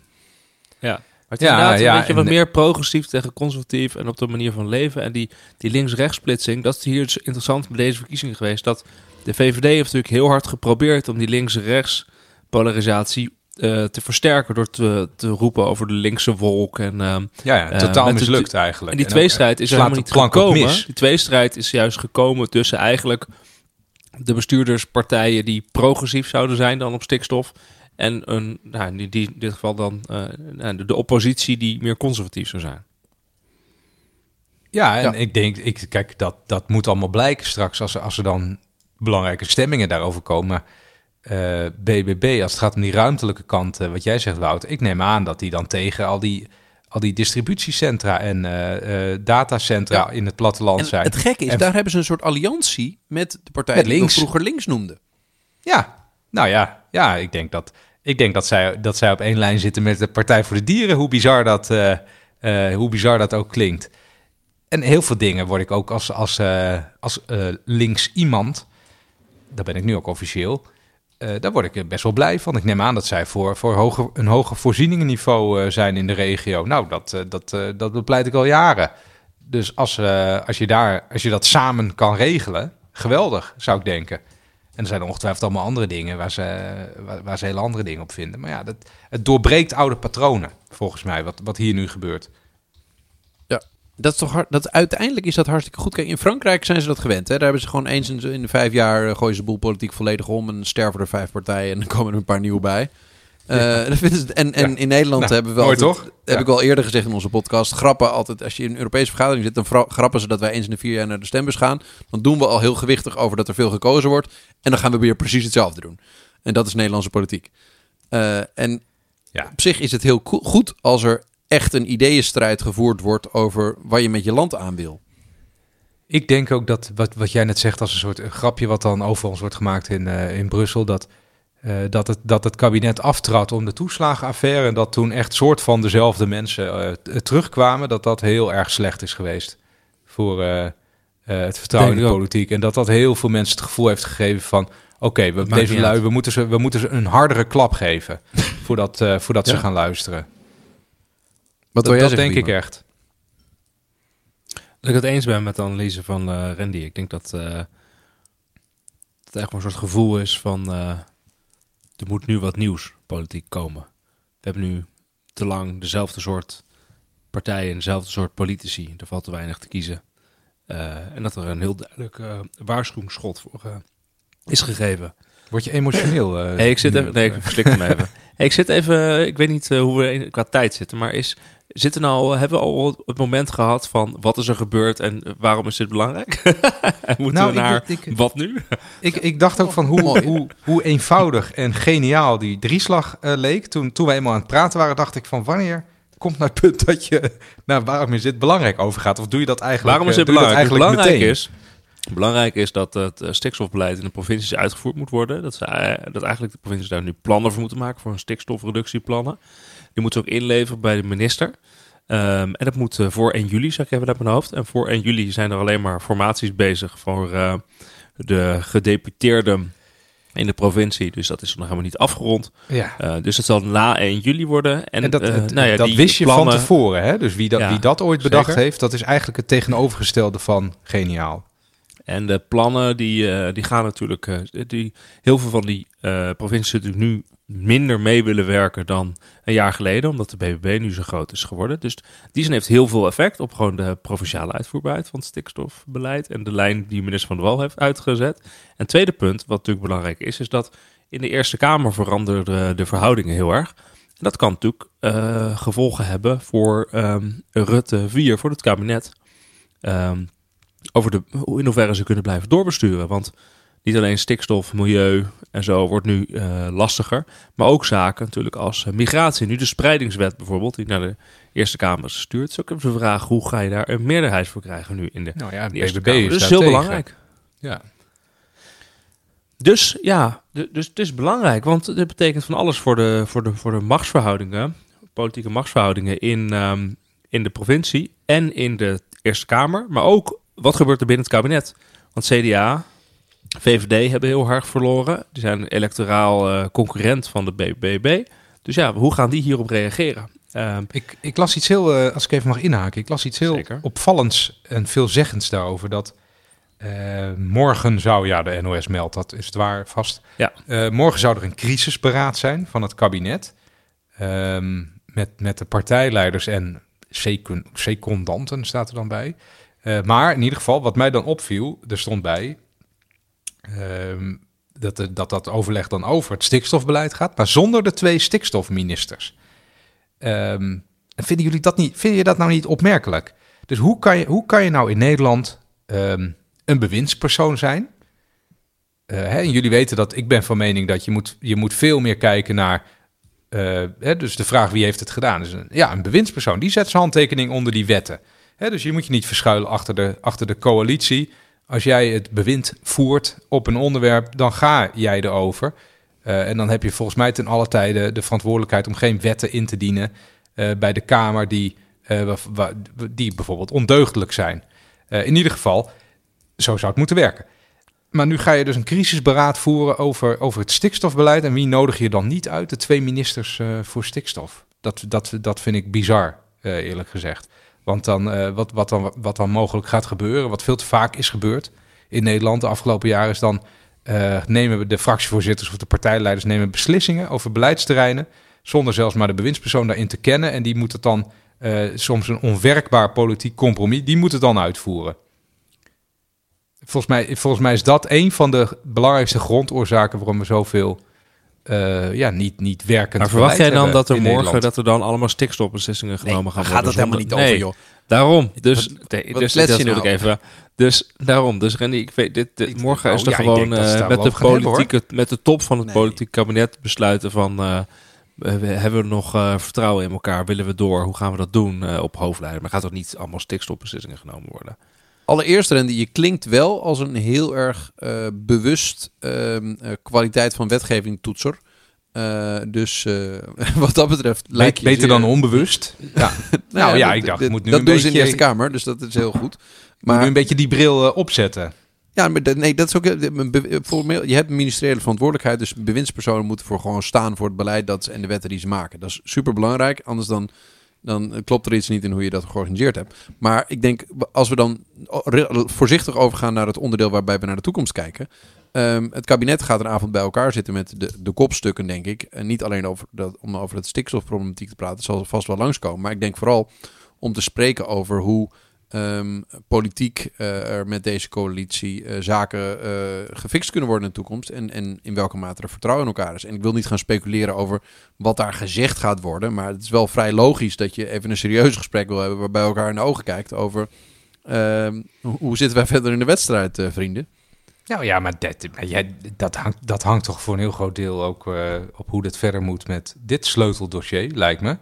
Ik denk dat het voor Nee, meerdere partijen niet, aan tafel wel uitmaakt hoor, hoe, hoe ze daarin verder gaan. Ja maar, ja, maar het gaat ook gewoon om de persoonlijke verhoudingen tussen de toppen. Eh, hebben ze vertrouwen in elkaar? Want ze zijn er eigenlijk allemaal slecht uitgekomen. Alle partijen in het kabinet. Eh, dus ze hebben absoluut geen behoefte of geen, geen, geen... Ja, waarom zou je nu uit het kabinet stappen? Want je hebt- staat allemaal verlies. Dat je, Dus dat ja. je niet meer weet hoe het verder moet misschien. Dat, zou een Ehm, reden kunnen zijn. Ja, maar als je zou meer weet hoe het verder moet, kan ook een reden. Dat, dat is ook een hele goede reden om dan maar te zeggen: blijf er dan maar in zitten. Eh, en Ja, twee, ja. twee, een andere, een andere, waar, waar. eh, een andere kan natuurlijk gewoon. ehm, ehm, ja, is toch inderdaad gewoon eh, persoonlijke verhoudingen, vertrouwen. En je hebt geen, geen reden nu om eruit te stappen. Dus ja, ik, ik denk van ja, ze kunnen toch best nog even, even doorgaan. Ik vond het trouwens eh, iemand die nog genoemd moet worden. eh, hoogleraar politicologie van de Universiteit van Amsterdam, Tom van der Meer, die een hele briljante analyse van de uitslag heeft gedaan bij de correspondent in de podcast ook geschreven. Ik vond wel, die werd gevraagd van wat gaat, wat gaat er nu gebeuren? En die zei, ik heb geen flauw idee. Het hangt allemaal af gewoon van ja, of ze iets vinden om eruit te komen. En ik, ik, ik moet eerlijk zeggen dat ik zelf ook het gevoel heb, dit gaat nog wel een, dit gaat nog wel een, eh, waarom zou het kabinet niet gewoon nog een paar jaar door kunnen? Rutte is, is, is het, het is de hele tijd gelukt met Rutte. Nou, het kijk, minderheidskabinet. eh, waarom zou dit niet kunnen? Tom van der Meer is een politicoloog, dus in principe die doet kiezersonderzoek en die telt. Eh, dus die, ga, die denk, denk niet dat je die zelf zo snel zult laten ver, zich Dat is zal een, dat is een peiling, een pijler. Maurice Ja, de Hond, nou, eh, wat jij nu zegt. Nou, die, nou, hij doet heel grondig kiezersonderzoek, maar hij zal denk ik niet zichzelf laten verleiden tot politieke speculaties over wat er in de toekomst gaat gebeuren. Maar ik denk dat we op dat gebied niet moeten vergeten dat deze formatie was de langste ever. Ehm, eh, dus dit kabinet heeft er heel lang over gedaan met deze vier partijen om weer samen te komen en in deze samenstelling aan de bak te gaan. Eh, deze partijen staan allemaal virtueel op verlies. Ehm, dus eh, de, de- je moet echt heel zeker weten, eh, eh, wil je als partij besluiten dat jij er geen geloof meer in hebt. Want je hebt er heel erg veel bij te verliezen. Ehm, dus misschien is er Ja. wel een soort catch-22 situatie, inderdaad, zoals Randy zegt. waarbij je allemaal ehm, eh, in hetzelfde schuitje zit. En dat dat.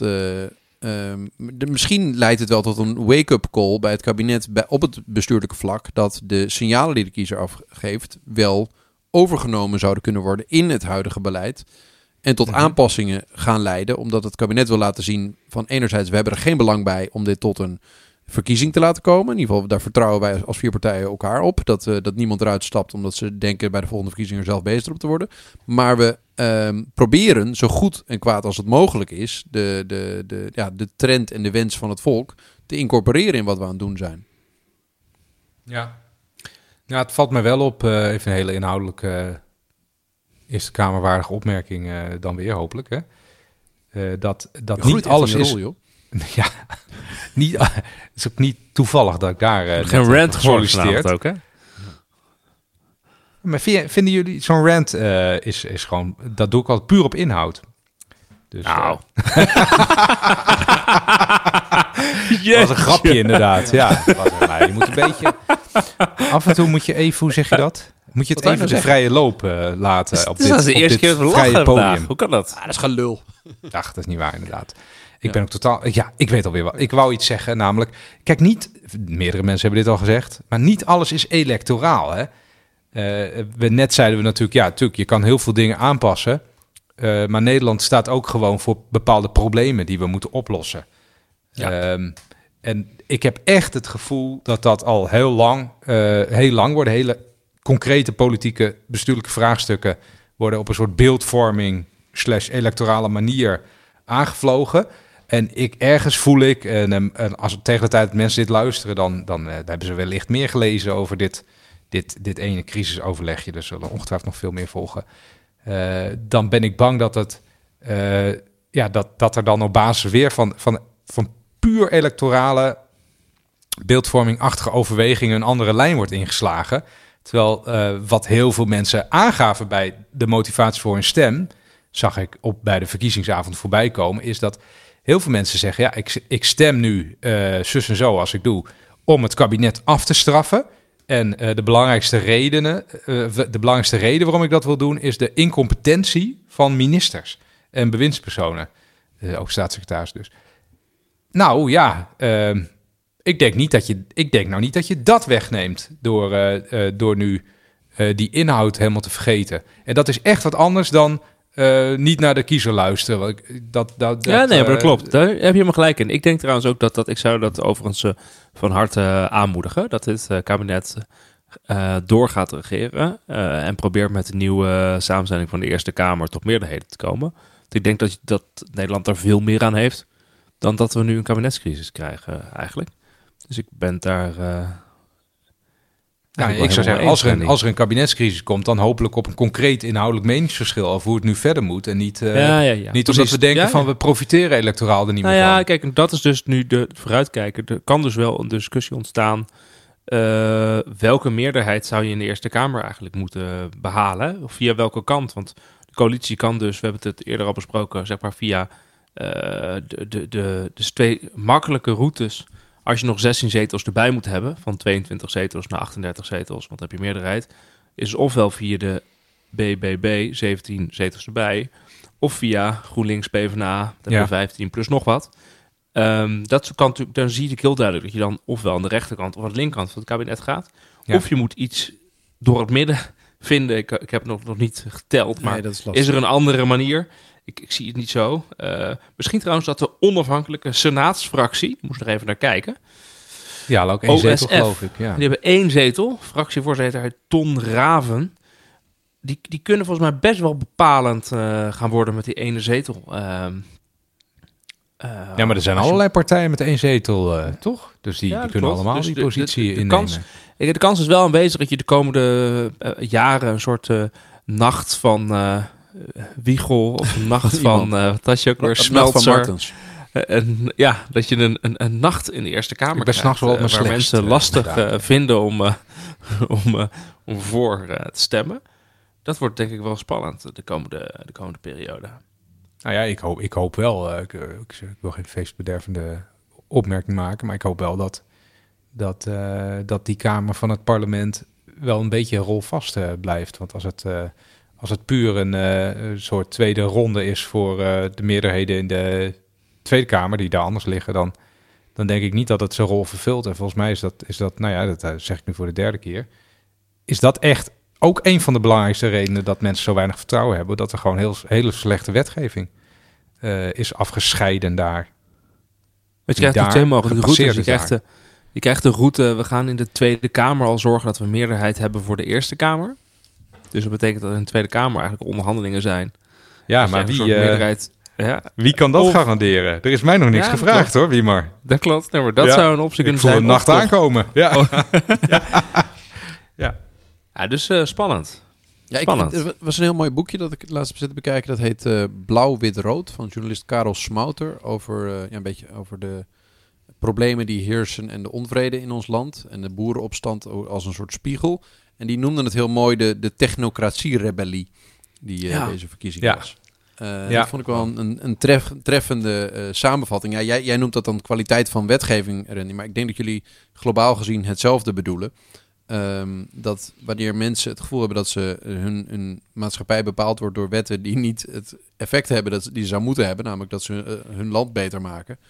Ehm, Hebben wij ze- niet eerder gezegd, eh, Wouter, dat het Nederlandse landsbestuur in een soort loden sarcofaag van Europese wetten en verboden zit? Ja. En dat mensen daar eh, gek van worden? Volgens mij hebben eerder Ik kan nog rants van Randy hoe- herinneren over nou? Brusselse technocraten. Ja, ja. Ik heb er heel veel rants over afgegeven. Over Brusselse technocraten. ja, ik zit eigenlijk ook wel zo'n beetje in de wedstrijd dat toch de Nederlandse politiek moet leidend zijn. En ik ben niet iemand die zegt, nou verscheur, al, eh, verscheur die wetten en verdragen maar. Eh, maar ik denk dat de Nederlandse politiek zijn ziel en zijn legitimiteit kan verliezen wanneer je, wanneer eigenlijk op alle belangrijke onderwerpen helemaal niks, niks kan en mag. En die sensatie hebben mensen natuurlijk. eh, dat is natuurlijk niet waar, hè, wat ik nu zeg. Maar die sensatie hebben heel veel mensen wel, eh, wel bij tijd en wijle. Dat heeft ook alles mee te maken dat, dat de politiek zich, zoals we al zeiden, heel vaak verschuilt met een soort smoesachtig mag niet van Brussel. En dat, dat, dat slaat nu als een soort grote boemerang terug. Dat mensen zeggen, ja, het zal allemaal wel, ik luister niet meer. Hè? Die geloofwaardigheid die is, eh, nou, die of is al het weg. zal allemaal wel, maar jij, moet mij, jij bent verkozen, dus jij gaat uitleggen waarom dit verstandig is. Jij gaat het Ehm, maar regelen nu. En, het, het, maar, en nog, misschien nog een klein laatste theorietje is dat, dat deze verkiezingen ook in die teken van onvrede rondom nationaal beleid soms ook een teken van onvrede kunnen zijn over van een, een, een bestuurslaag. Dus dat burgers verwachten van het nationale niveau veel meer dan het eigenlijk waar kan maken. Nu een groot gedeelte van de echt wezenlijke vraagstukken over de inrichting van ons land, rondom ecologische hoofdstructuren, rondom eh, uitstoot, rondom duurzaamheid, dat zijn vraagstukken die zijn grensoverschrijdend. Die houden, het is niet zo dat, dat, dat, dat bepaalde processen ophouden wanneer eh, Duitsland of België begint. Ehm, en die worden dus op Europees niveau besloten. Maar mensen is jarenlang het idee verkocht ehm, dat op nationaal niveau nog steeds de belangrijkste beslissingen worden genomen. En dat begint denk Ja. ik ook te botsen. Dat er dus een, een bestuurslaag is op het nationaal niveau die op sommige vlakken eigenlijk gewoon irrelevant is geworden. Ehm, waar nog wel het democratische Nou ja. vertrouwen in gevestigd is. Ja, Eh, en dat, dat gaat zich wreken doordat mensen ontevreden worden met de resultaten die de bestuurslaag bereikt. Ehm, waarbij, zonder dat die bestuurslaag van zichzelf wil toegeven. Ja, sorry, we kunnen, we gaan Ja, maar, hey, maar, over. eh, maar luister, volgens mij, als je kijkt naar de, tenminste, de, de drie, verbeter mij als je er anders eh, tegenaan kijkt, maar de drie, de, de drie belangrijkste onderwerpen waarbij Nederland het hardst op Brussel clasht, zijn stikstof, ehm, visserij en waterkwaliteit. En dat heeft er allemaal mee te maken dat bepaalde Brusselse eisen, weet ik veel, 20 jaar, 30 jaar geleden Ja, in de zijn neergelegd. gestopt. Hebben we dan eigenlijk steeds de bal voor ons uitgeschopt. Niks eh, eh, wezenlijks mee gedaan. En dan ontploft het in je gezicht. Dus, dus hè, waar ik net zeg van eh, we moeten de is dus ook niet waar. beleidsvrijheid hebben. Het is dus ook niet waar doet, dat verlies je die. Brussel... Het is ook niet waar dat Brussel bepaalt. We hebben natuurlijk wel gewoon jaren en jaren achter elkaar uitzonderingen gekregen op Brusselse Ja, wetgeving. ja, we zijn Als Nederland. zelfs. Hè? Dus het is niet zo dat Brussel bepaalt. We hebben gewoon heel lang uitstel gekregen.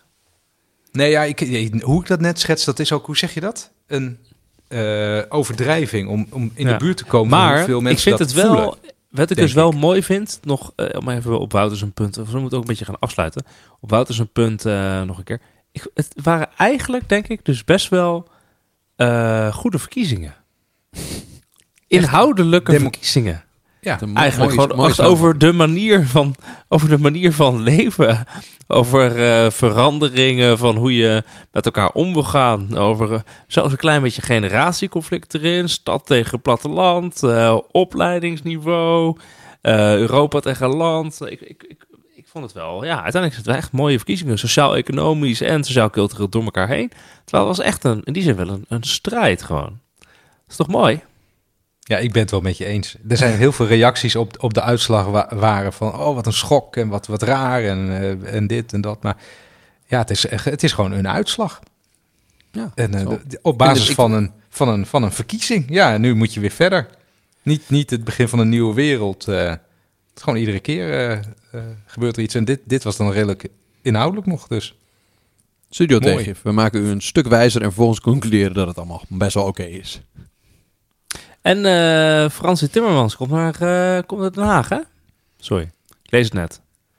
Dus eh, Timmermans komt toch naar eh, Den Haag om eh, met Caroline van der Plas te gaan eh, spreken. Dat vind ik Eh, ziek van een... want Dat was ja, echt wel een hersenloze fitty, vond ik dat Een eerlijk hersenloze gezegd wel, hoor. fitty, maar hij zei van ja joh, als eh, zij niet door haar drukke werkzaamheden niet in Brussel kan komen, nou hoor, dan kom ik toch lekker naar Den Haag. Ik kom er wel aan hoor, zegt eh, Frans Timmermans. Dat is toch eh, wel eh, menselijk voor zo'n technocraat dan daar in Brussel. Nou, we gaan zien of deze twee stromingen zich eh, kunnen verzoenen. elkaar. is ook weer... eh, Ik, ik, hoef, ik heb niet zo'n samenvattingsbehoefte meer naar Wiemars prachtige uh, zalvende woorden, Randy. Is dat oké? Ja, dat was een Dat goede. Dat, was fijn, een, ik een was een Wouteriaanse samenvatting. Als we gewoon willen ronddraaien, zeggen. dan doe ik vanaf nu de structuur en de, en de, de uitsmijter. Het scheelt ook, dan hoef ik niet meer zo inhoudelijk voor te bereiden. Dat heb ik nu al 96 afleveringen gedaan. Kun je gewoon net als Wouter een beetje aan het begin en aan het einde wat zeggen. Nee, een grapje Wouter. Ik vind het, eh, Ik vind die grapjes ik heerlijk. vind het een, Nou, weer een geniale suggestie. Ik heb het woord Ja. veel gebruikt, maar dat is niet, eh, niet onterecht richting jou, Wiemer. Briljant.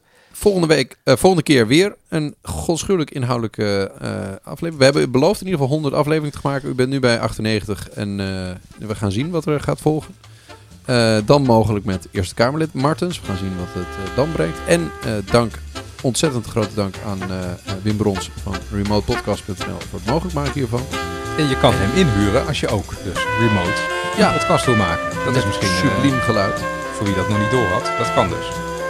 En, dank voor het luisteren. Dank u.